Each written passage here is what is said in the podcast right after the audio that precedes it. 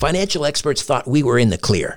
They were anticipating around six rate cuts by the Fed this year. And then the inflation data came out, higher than expected. Friends, this isn't going away. It can't. The U.S. is $34 trillion in the hole, and yet we keep printing money, which pushes the prices you pay every day even higher. So you can either bury your head in the sand or you can do something about it. Diversify a portion of your savings into gold with Birch Gold Group.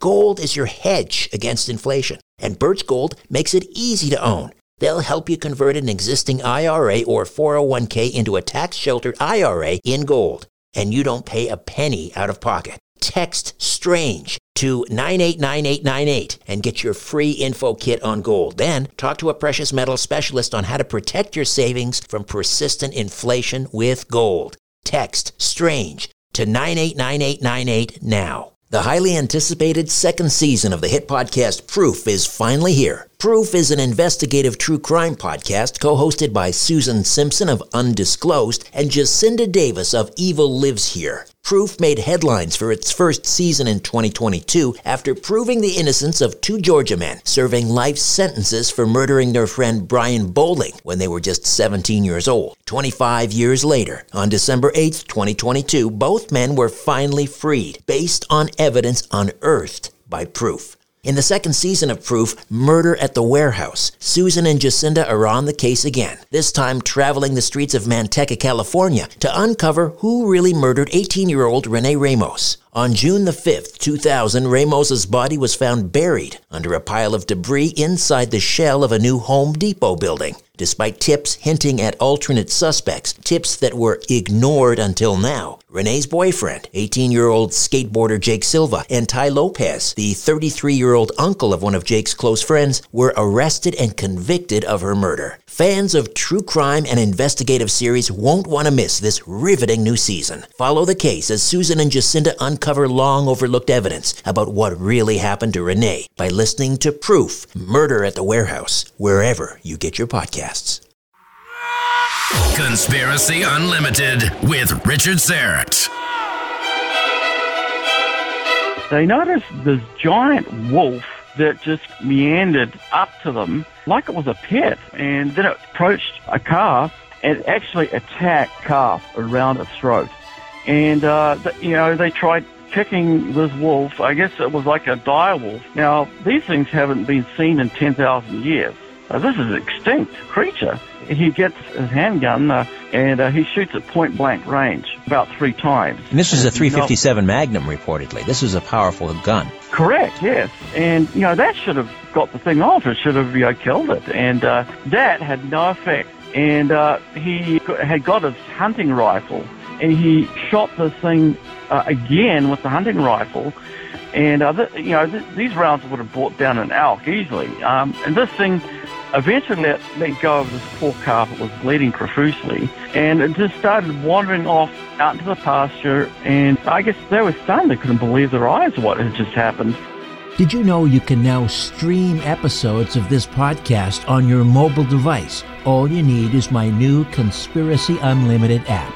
It's absolutely free and it's available for both iOS and Android devices. If you're a Conspiracy Unlimited Plus member, pay attention. You can now stream premium content from your mobile device. My free Conspiracy Unlimited app for iOS and Android, available from the App Store and Google Play. Get yours today and start streaming Conspiracy Unlimited on your mobile device. Conspiracy Unlimited with Richard Syrett. Pursuing the truth wherever it leads. Exposing evil and corruption and the secret machinations of powerful elites. Revealing the high strangeness beneath the surface of our supposed reality. Coming to you from his studio beneath the stairs. Here's Richard Syrett. Mark Capel is standing by on the line from his home in New Zealand to talk about the Skinwalker Ranch, the legendary fabled ranch located in uh, in Utah, which is a real hotbed that's an understatement, of paranormal activity. UFO sightings, cryptids, Bigfoot sightings, for example. Skinwalkers, this Native American legend that certain Native Americans have this ability to shapeshift. Poltergeist activity, I mean, you name it. Everything in the kitchen sink in terms of the paranormal has been seen, experienced, documented at the Skinwalker Ranch. Mark Capel is originally from New Zealand. He's actually a dual citizen, New Zealand and the United States. He's lived around the world on sea and land. He's a licensed technician class ham radio operator, certified scuba diver, graphic artist, videographer, photographer, paranormal researcher, investigator, UFO hunter, drone operator. He's written a paper on near-death experiences, a newspaper journalist, an honor student while he attended Brigham Young University, and uh, an independent filmmaker, an amateur aerospace inventor, as a boy, Mark had a keen interest in the space sciences and expressed uh, that to his deputy principal in the school he attended in Auckland, New Zealand. In conversation, he said he would like to send something into space. And this led Mark to be the creator of Black Sky Project, the world's first prototype near-space balloon solar rocket made mostly from off-the-shelf parts and devices that can be purchased online. The goal of Black Sky Project is to test a prototype propulsion system to discover if it's possible to use such a craft for high altitude experiments, observations, and possibly break some altitude, altitude records in the process. Wasn't that what they were trying to do with those high altitude observation balloons at Roswell?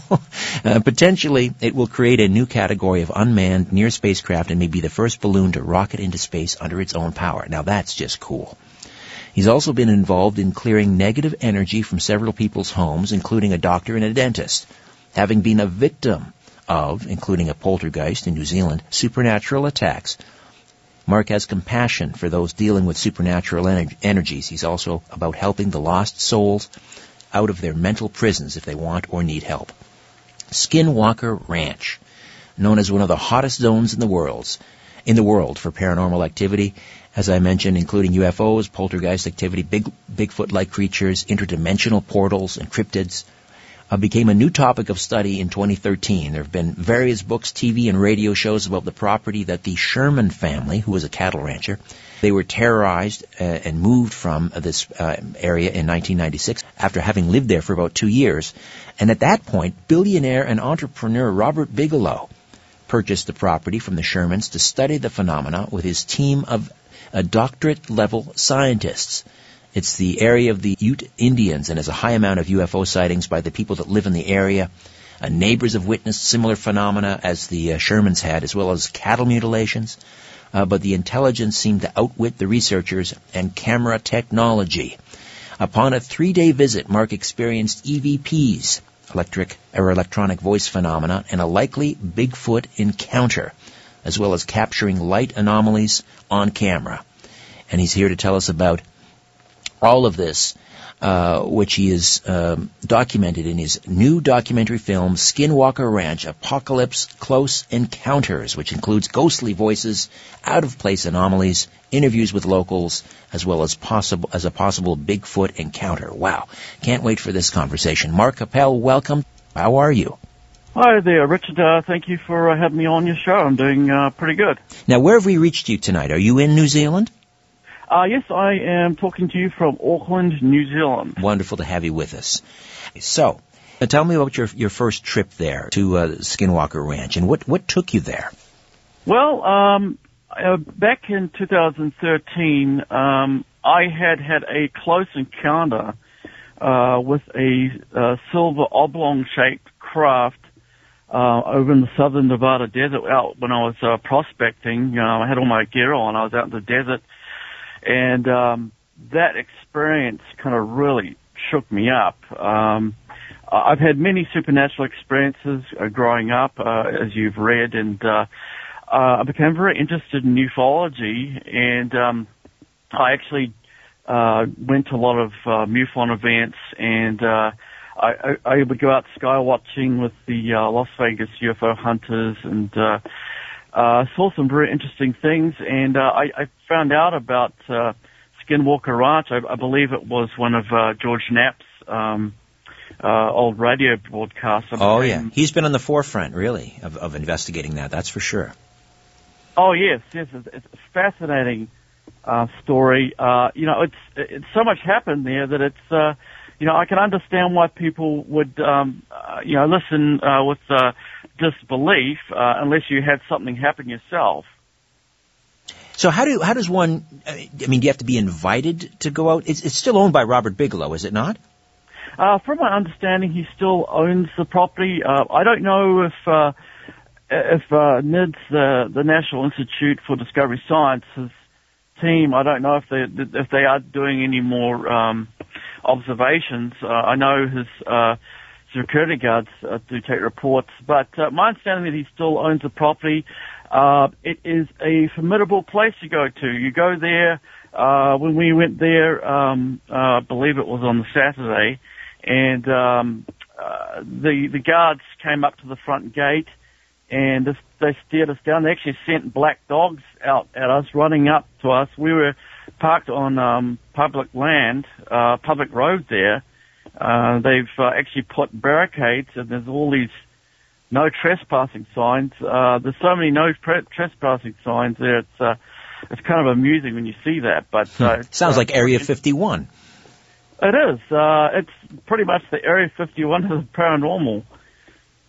So you weren't obviously you weren't invited, you weren't expected, you just showed up. But I mean, wouldn't it have been easier to just to get permission, or is that not possible these days to get permission to go there and, and investigate? Good question. It would be pretty much impossible. The only person, uh, the only reporter that's uh, been on there has been George Knapp.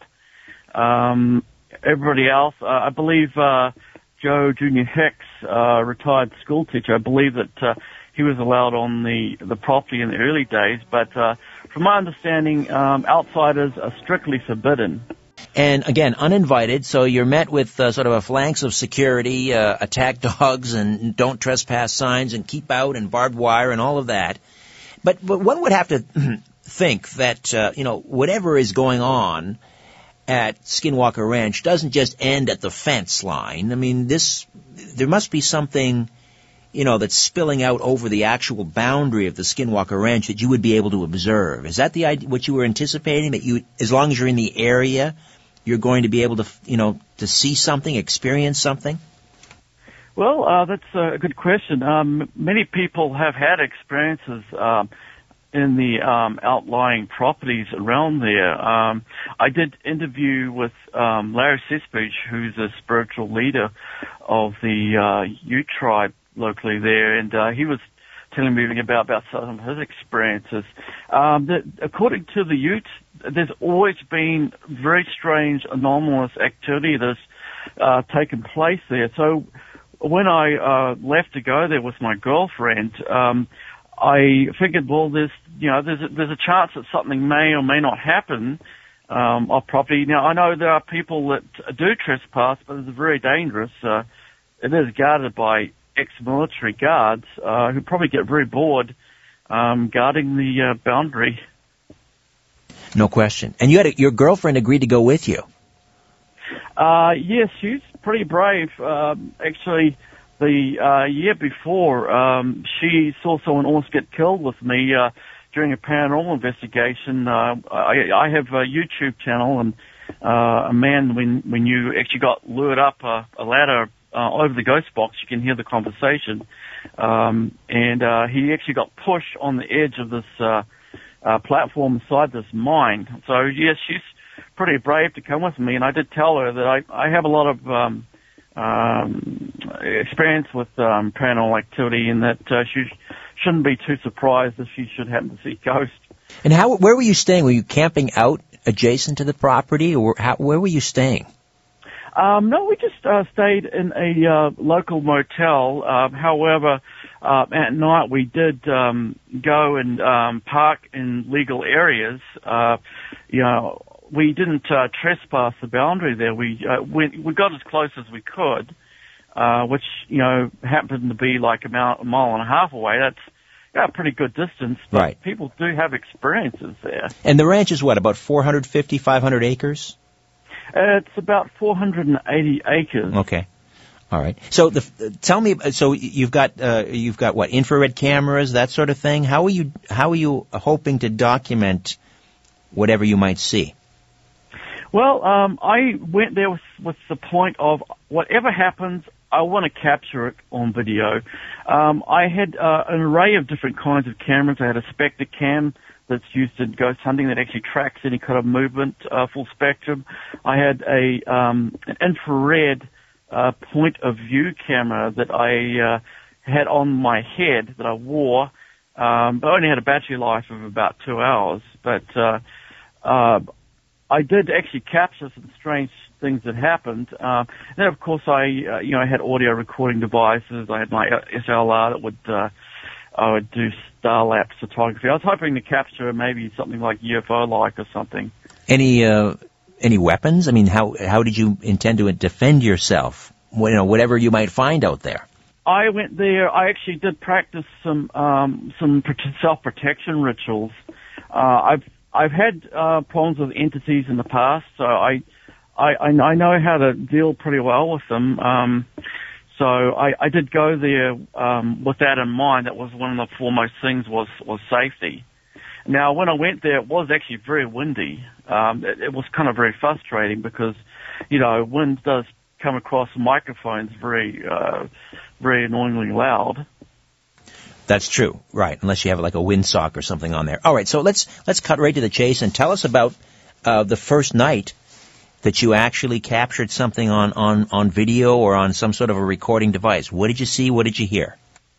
Well, um, as I say, it was windy. It was so windy. Um, you know, my car was rocking uh, sideways, uh, um, and I actually went to the spot called uh, Southern Vantage, um, and that is about a mile and a half from uh, south from the Skinwalker Ranch, and uh, I actually went uh, and just sat uh, in the open desert, uh, and I had my cameras all set up. Um, you know, I didn't know, you know, what was going to happen. I, I tried not to have any expectations. Uh, of course, when you're in the in, in darkness like that, you, your mind can kind of uh, play tricks on you. However, I did notice these strange light anomalies that would come up close to me and would shoot straight past me. And I thought, well, you know, maybe it's something just, you know, blowing past me in the wind. Now, the funny thing about this one particular anomaly that I captured uh, on my side uh, point of view camera was that it actually flew against the wind. The wind was very gusty. Any bird or insect would have just been blown, of course.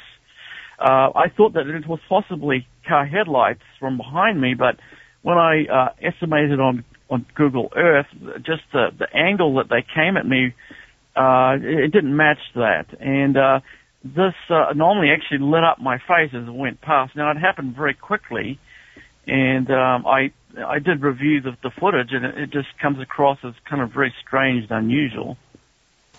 And uh, I mean, what would differentiate, other than the, you say the angle wasn't right, what would differentiate these from, from head, car headlights? Did they, w- were they, like, was there a pair, a pair of them? I mean, headlights, right? You got two, they're, they're sort of locked in position. I mean, were they, were these lights flitting around? Were they, uh, were they in straight lines? Well, uh, what I saw was, uh, and actually just a single light um, and, and, it came straight head on to me, uh, almost like a uh, a motorcycle uh, headlight. Now it moved very quickly, um, and then it kind of went sideways. It, it, turned like right in front of my face. And if if if, you look at the the video in my documentary, and you you know you look at I slow it down, uh, you can see the side of my face gets lit up by this anomaly, and uh, it goes straight past me like it was deliberate. Now, if it had been car headlights, you know, I, I should have had been able to see something in front of me that it would have reflected off, but there was nothing directly in, in front of me that would have lit up like that. And presumably, if it was a motorcycle, you would have heard it. Uh, uh, you know, at night in the desert, sounds travel great distances. I do know that. Right. Uh, okay, so so then, what other experiences did you have? Did you? I mean, let's let's talk about uh, this Bigfoot sighting, this Bigfoot encounter that you may have had. Yes, um, that occurred on the second night. We uh, went to a, a different location uh, known as um, UFO Hill by locals. Uh, this is uh, about oh, about a mile and a half or so um, northwest of Skinwalker Ranch. Now you can't see the actual ranch itself from this vantage point. However, you can see the the skies directly above it and the ridge, and there's actually uh, an array of power lines right by there, and there's the, the occasional house um, out there on the, the property. Um, now we had set the cameras up uh, on top of this hill. Now there was a very steep drop uh, right below where we were. It was about a 40, 50 foot drop, very dangerous. You know, you don't want to stand in the wrong place. Uh, I had set up all my cameras, and um, we actually had a, a tribal police officer pull up and started taking photos of my car. Uh, he didn't see us up there. I, I carefully approached him and just let him know who we were. But however, um, we, uh, you know, when I went back to recording and that, uh, we were just you know, sitting there just kind of watching the cameras and, uh, Michelle was, uh, I had my X810, um, HD camera that she was kind of, uh, focusing on the tripod and that. And all of a sudden we hear this, like an explosion. And, um, and, and we caught this on, the sound on two cameras. Um, and it was weird. I was like, what on earth was that? And, you know, you know, trying to think logically, well, okay, you know, maybe it was a battery pack that had exploded. So I went and checked my uh, battery packs. No, they all worked. And um, I really had to scratch my head about that. I really, you know, I didn't know what to make of it. I mean, there was a utility pole close to us. So I thought, well, you know, maybe there's something electrical. Um, but it wasn't until I actually went over the, the footage that uh, you know I realized what it was. Now, I, I would like to make a side note here that uh, as we sat in this this place, um, we heard some very strange animal noises. Um, and I thought, well, you know, there's all kinds of animals out here. It could be anything. Well, I heard something that sounded like I could best describe as like a Wookiee, a Wookiee of Star Wars. Um, not long after I heard this explosion sound. A Wookiee that um, would be that would be uh, like Chewbacca, right? Is he a Chewbacca, Wookiee? Chewbacca, correct. Okay. I All mean, right. that's the best I can describe the sound. You know, you know, maybe, you know, maybe there's another explanation for what, what the kind of animal this was. I, I did put the footage up online um, to see if anybody could, uh, you know, would recognize it. No one's come forth to recognize it, and I did contact some um, Bigfoot researchers, and nobody, nobody responded as to what it was. You mean you put the audio? The audio is what you hear. You don't see anything. You just hear the this this this sound.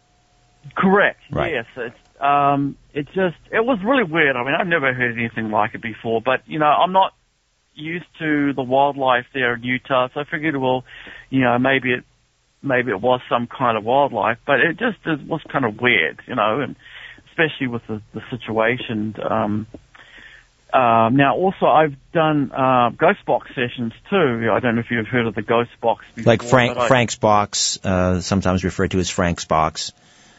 Is that the same thing? Yes, yes, pretty Okay. much. I mean, there's different kinds that you can get, but I used uh, Faraday material to kind of block out most of the radio signals because that gets very confusing. But um, I've got very strange recordings, um, uh, EVPs that I picked up, and I picked up like growls. And, um, uh, I got one voice that picked up and said, "Hi, Mark."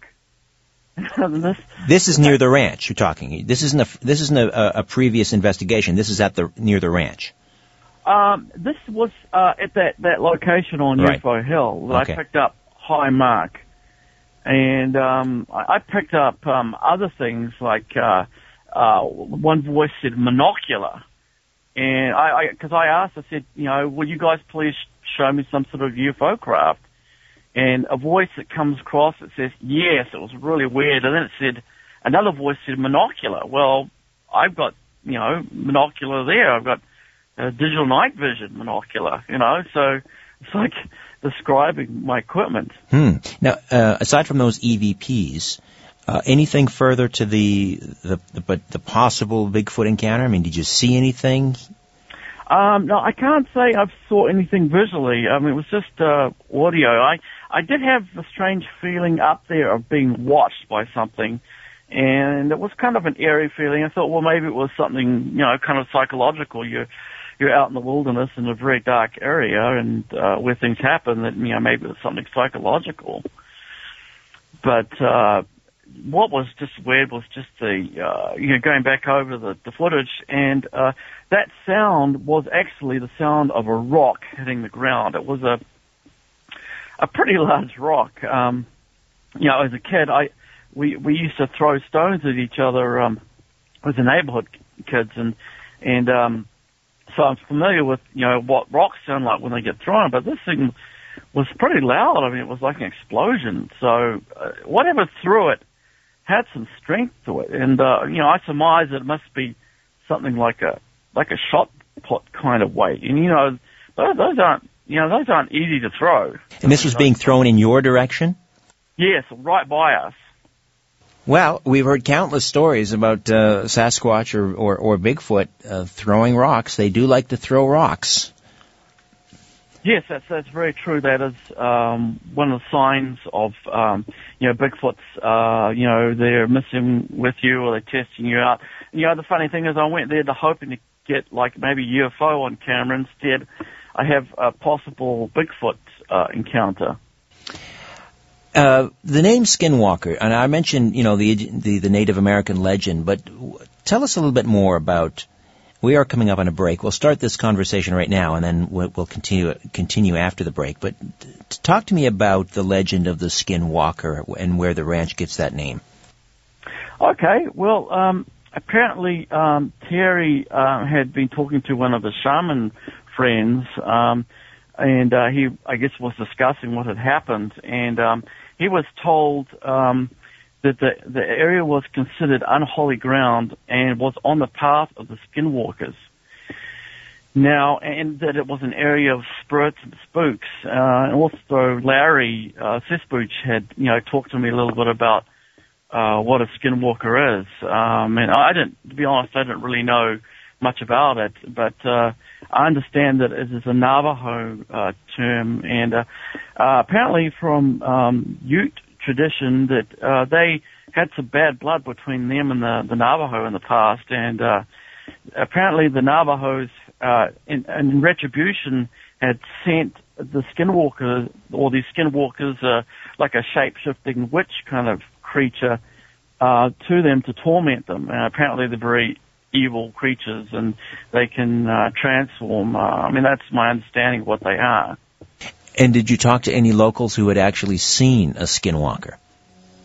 Um, I can't say I've talked with anyone that admitted seeing them, but I mean, I had read of accounts of uh, creatures kind of walking across the street um, that were kind of like, well, maybe kind of Bigfoot kind of like that. You know, at the time, the person thought that uh, that it was Skinwalker. Um, I, I, I still there's a big question mark over me as to what we're dealing with. Are they Bigfoot or are they Skinwalkers? All right, listen, yeah. we'll uh, we'll take a time out, Mark, and we'll come back and continue to delve into the Skinwalker Ranch Apocalypse Close Encounters with Mark Capel joining us from New Zealand.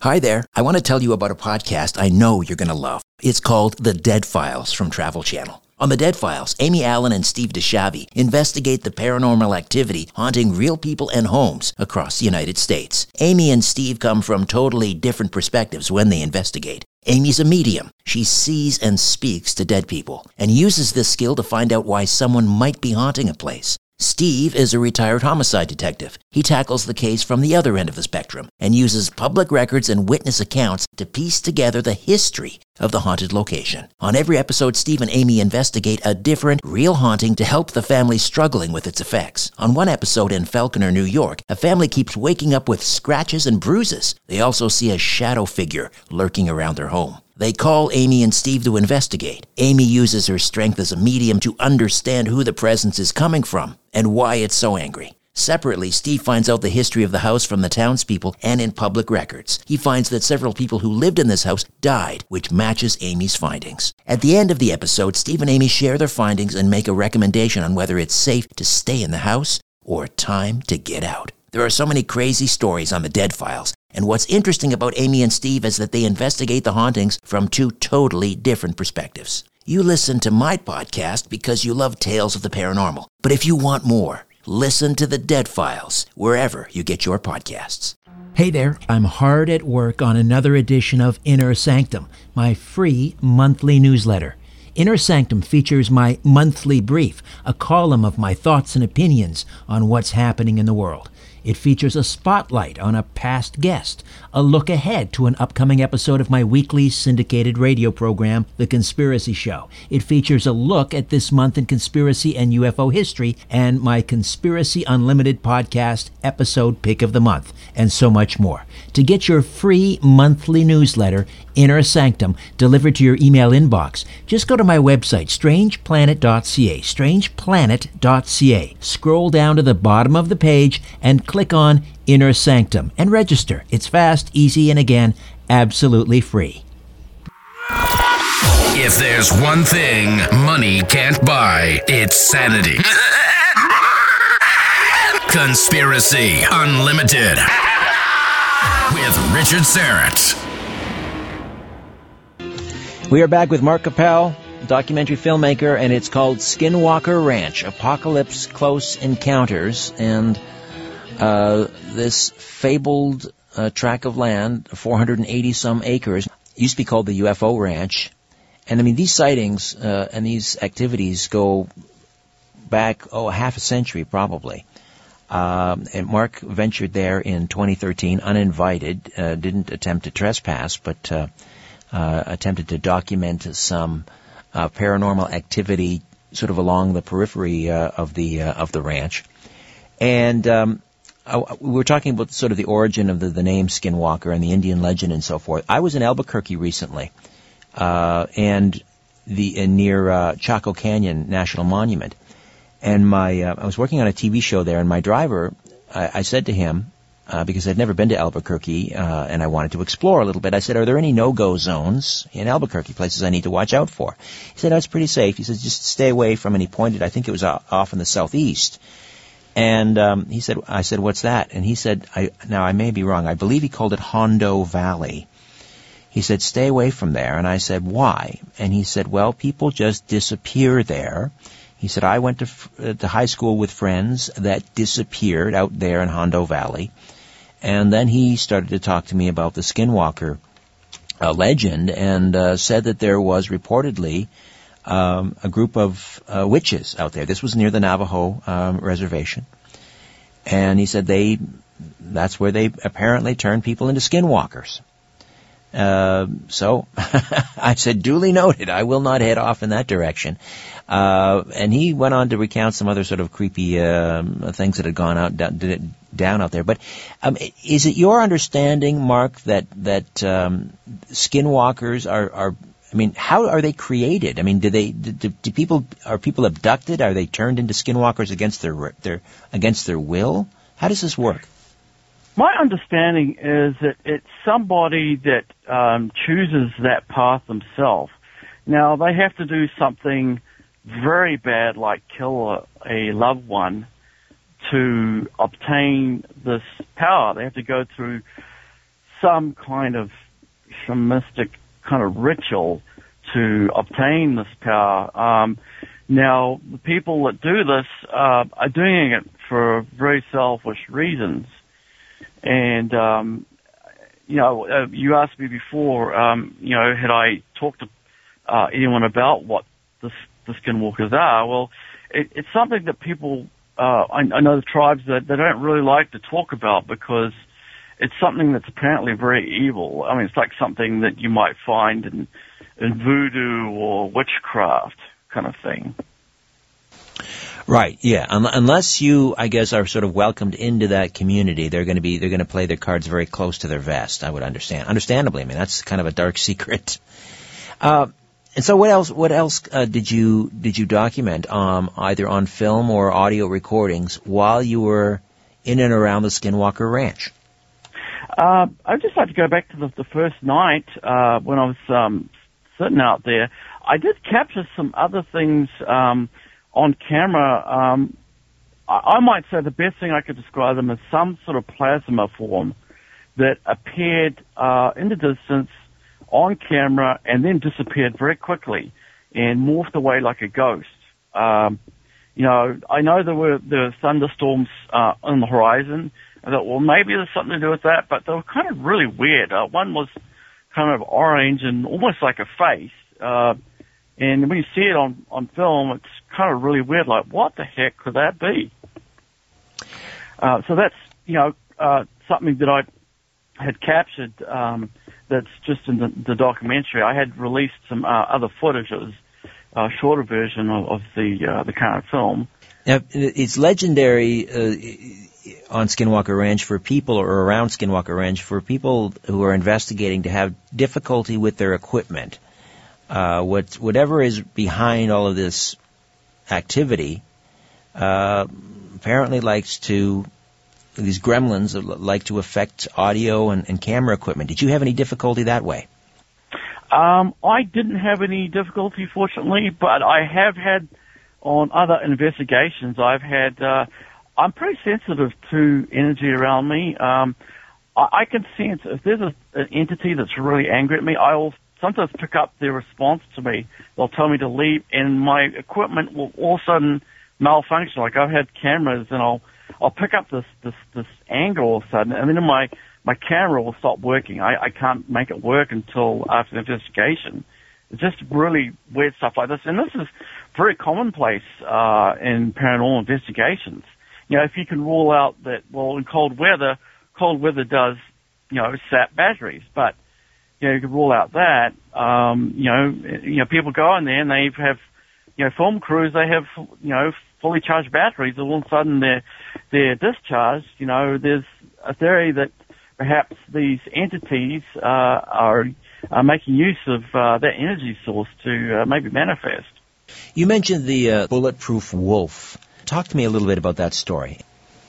Okay, well, um, the first day that they moved in there, uh, they had strange things happen, and uh, my understanding is that they, uh, according to um, Colm Kelleher and um, George Knapp's book, uh, when they arrived on the property, they were unpacking their things, and um, I guess they were over by their corral there because uh, they had moved there to uh, breed this high-end um, stock they noticed uh, this giant wolf that just kind of like meandered um, up to them, uh, like it was a pet. Uh, it was really huge, and uh, it it kind of approached them, wasn't afraid of them at all, and it uh, it walked all the way up to them, and uh, then it uh, approached uh, a calf.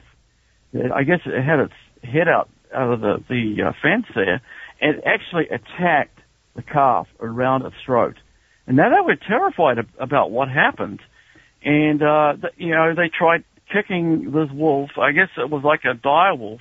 Now, these things haven't been seen in 10,000 years. Uh, this is an extinct, um, creature. Uh, anyway, they're, they're, you know, they're trying to get this thing off their calf and, uh, it's, ha- they're having no avail, uh, trying to kick it off. And so, um, he gets, uh, his, his handgun, uh, and, uh, he shoots at point blank range uh, about three times. And this was a 357 Magnum, reportedly. This was a powerful gun. Correct. Yes, and you know that should have that should have got the thing off. It should have you know, killed it, and uh, that had no effect. It was, it was a very little reaction, and uh, he um, had got his hunting rifle. Now he was a marksman and a hunter, very, very, uh, very good. He was used to uh, hunting game and that. Uh, and he uh, shot this thing uh, again with the hunting rifle. And, uh, th- you know, th- these rounds would have brought down an elk easily. Um, and this thing eventually let, let go of this poor calf. It was ble- bleeding profusely. And it just started wandering off out into the pasture. And, um, I guess they were stunned. They couldn't believe their eyes what had just happened. And, uh, it just, uh, it, it, just to let you know too, a piece of flesh had been shot off. Um, off of the wolf, off the wolf. Off, off the wolf. After correct. like, this is like after five or six slugs, right?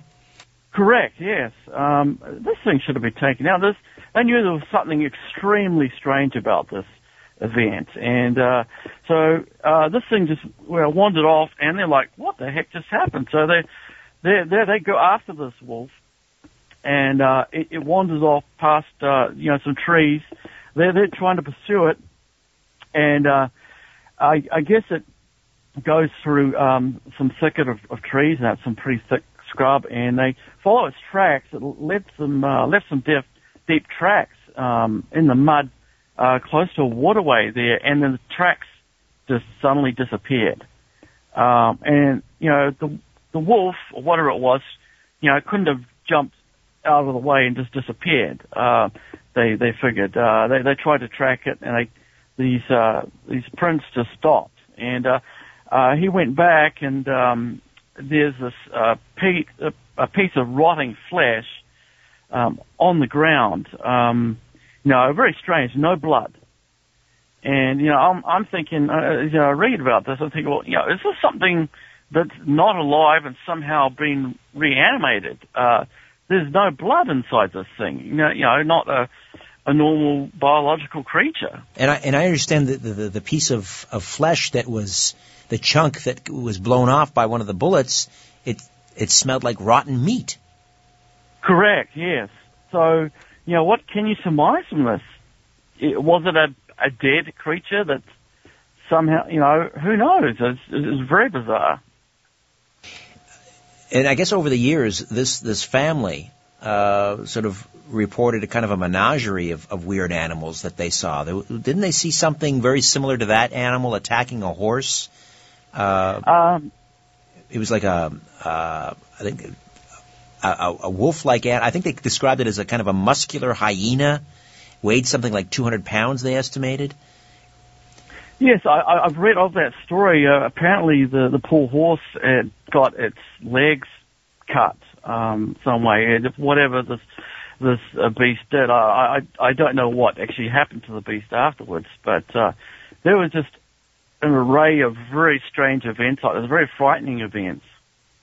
Uh, tell me about uh, this Junior Hicks, um, who's kind of, I guess, the uh, the amateur historian of the area. Um, yeah. What, yeah. Um, is he still around, and what did what did he tell you?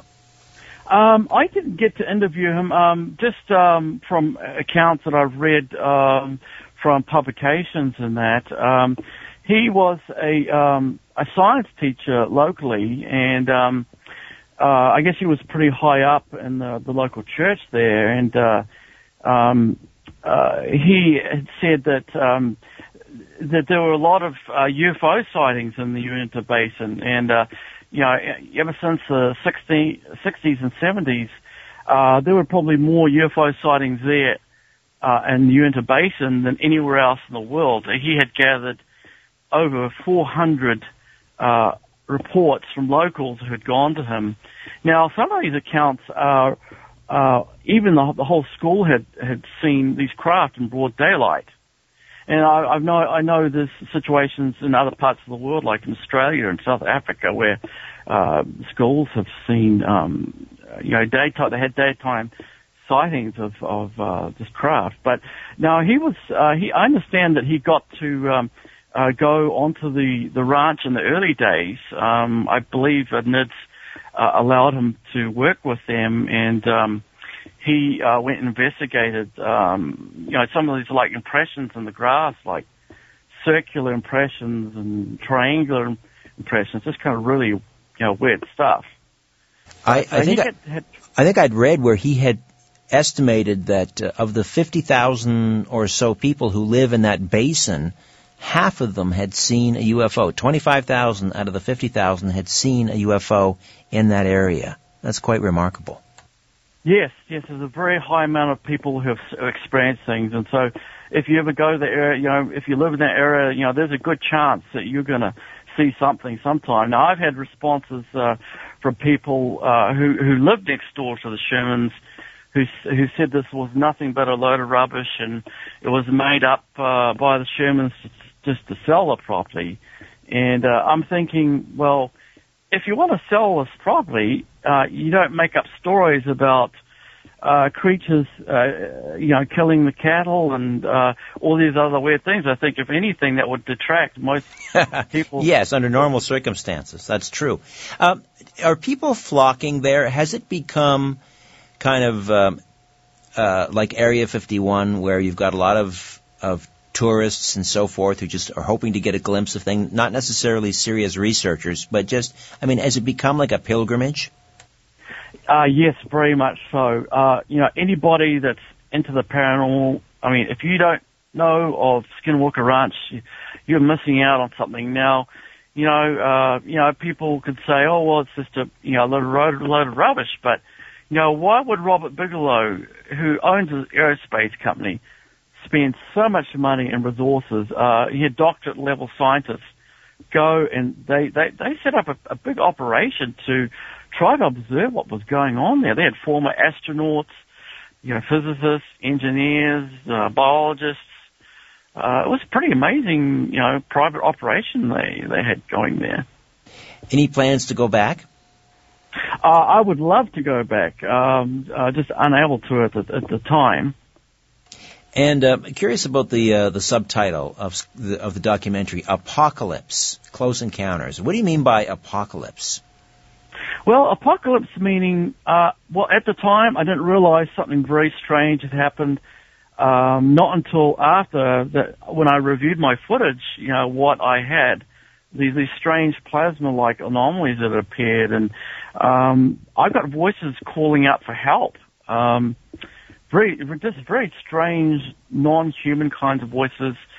Um, I, you know, that actually had approached me. Now, a lot of times when you're uh, recording um, what they call electronic voice phenomena or EVPs, um, you don't hear them at the time, uh, not until you you know play back your footage. And there's different grades of EVPs. Uh, you know, you want to capture the best quality. You know, we can hear what they're saying very clearly. Uh, you know, I had one voice that said to me, "Countdown to being poor," and I wonder if that was a premonition EVP. But just very strange things like that. I, I got like a screaming um, like a woman screaming over the ghost box. Uh, I was doing a, uh, you know, towards the end of our investigation, I actually uh, transitioned spirits over um, because I've had so many experiences.